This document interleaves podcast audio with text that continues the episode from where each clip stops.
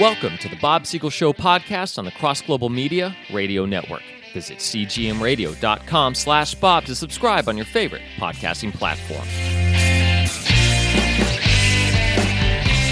Welcome to the Bob Siegel Show, where we like to take Bible questions. And a very interesting question came my way recently regarding translations. This is from somebody who's comparing different translations. And as you know, what we sometimes read in some translation is different than the way another translated it. We have the King James, the New King James, the New International, the Amplified, the New American Standard, lots of different translations. As a general rule, you're going to read the same thing. One person might use the word big, another person might use the word large. For the most part, you're going to see the same thing, but there are times when you see differences. That's because sometimes the original Greek and Hebrew words could mean more than one thing at a time, and based on the context, translators are making different judgment calls. Also, as you know, we have copies of our manuscripts. That's true for all ancient literature. We don't have the original, so sometimes a verse that's in one copy was not in the other, and translators have different opinions about whether or not that verse was probably part of the original. All to say, there are differences. They're usually nothing of any major importance, but this one was interesting. In context, we're going back to the book of Daniel, and this had to do with three of Daniel's friends, those names you probably all memorized in Sunday school Meshach, Shadrach, and Abednego. They were the men that were faithful enough to serve and obey and worship only God. They refused to worship the statue of King Nebuchadnezzar, calling him God, and as a punishment, they were thrown into this fiery furnace. And then the servants servants of the king looked in the fiery furnace, found them supernaturally alive, but there was a fourth person there. And the translation says he looks like the Son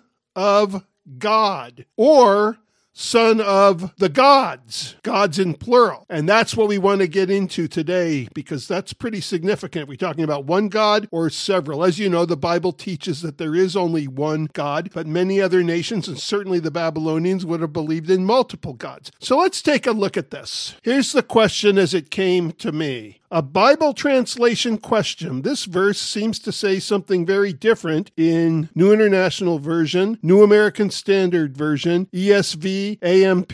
And so most of these versions are translating the appearance of the fourth is like a son of the gods. But the New King James Version says, Look, I see four men loose walking in the midst of the fire, and they are not hurt, and the form of the fourth is like the Son of God. And of course, they capitalized that, and the person that sent me this question knows that they didn't originally use capital letters in Hebrew. Hebrew's letters were written all the same, they didn't distinguish between capital or small. So he's very aware, and properly so, that the translators are making judgment calls. And he says, I would have assumed King James Version was wrong, but looking at the interlinear, it appears to be the only one that got it right. As you know, you can get an interlinear Bible and they'll list the Hebrew and then they'll transliterate it so that you can pronounce it and see what the word is, even if you don't know Hebrew. And then they'll translate it as well. And they do use the word son of God, and the word for God is Elohim. And so my friend says, Thoughts? Well, actually, I have a very interesting response because they're both right. The Hebrew word for God, as I just mentioned, is Elohim. It's a plural word and literally does translate as gods. However, a study of Old Testament context in the many places this word is used shows that the God of Israel was viewed by the people in those days, even the Bible writers, as a single deity. In reality, this is apparently a hint of the Trinity in the Old Testament times. Ancient Jews would not have recognized that, but they did understand Yahweh, their God, as a single being. So, most translations are being literal. King James Version is capturing the heart and flavor in Jewish understanding, and the interlinear is correctly showing Elohim as a single word, albeit a single word which translates as gods. This undoubtedly was a pre incarnation of Jesus down in the fire with them, but of course the Babylonians would not have understood that or used that title. Hope this helps. This is Bob Siegel making the obvious obvious.